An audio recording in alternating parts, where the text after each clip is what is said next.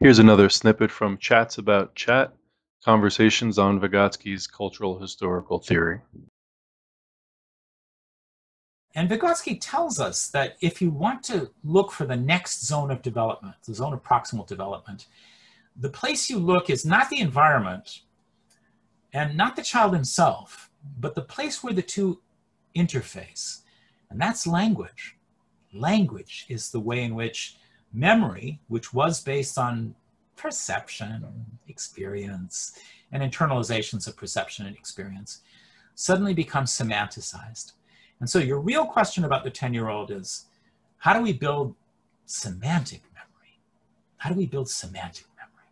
Semantic memory is memory of word meanings, where instead of remembering grandma in terms of the way her soap smelled, the mm-hmm. way, you know, the wrinkles on her face moved when she laughed, you understand that everybody has a grandma and many grandmas don't smell of soap and that it's an, actually an abstract relationship of which your grandma is one particular kind.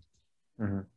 It's a word meaning and it's an abstract relationship. And it's only from that abstract relationship, which is in turn a combination of a huge quantity of concrete relationships, that the child is able to come to semantic meaning. And that's true of all vocabulary, but it's particularly true of the higher concepts that we're interested in. You know, someday your daughter will be a grandma. And uh, at that point, the real concrete meaning of the word grandma will take on its full semantic meaning. So I don't think semantic meaning is a pale copy of living experience.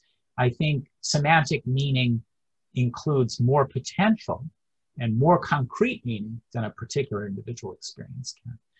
That's our task to build semantic meanings in the child.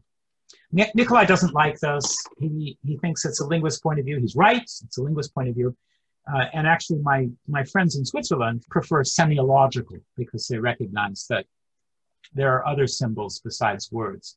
But you, Antony, and I, we are language teachers. Language is really at the center of what we do. And so I think semantic meaning will work perfectly well.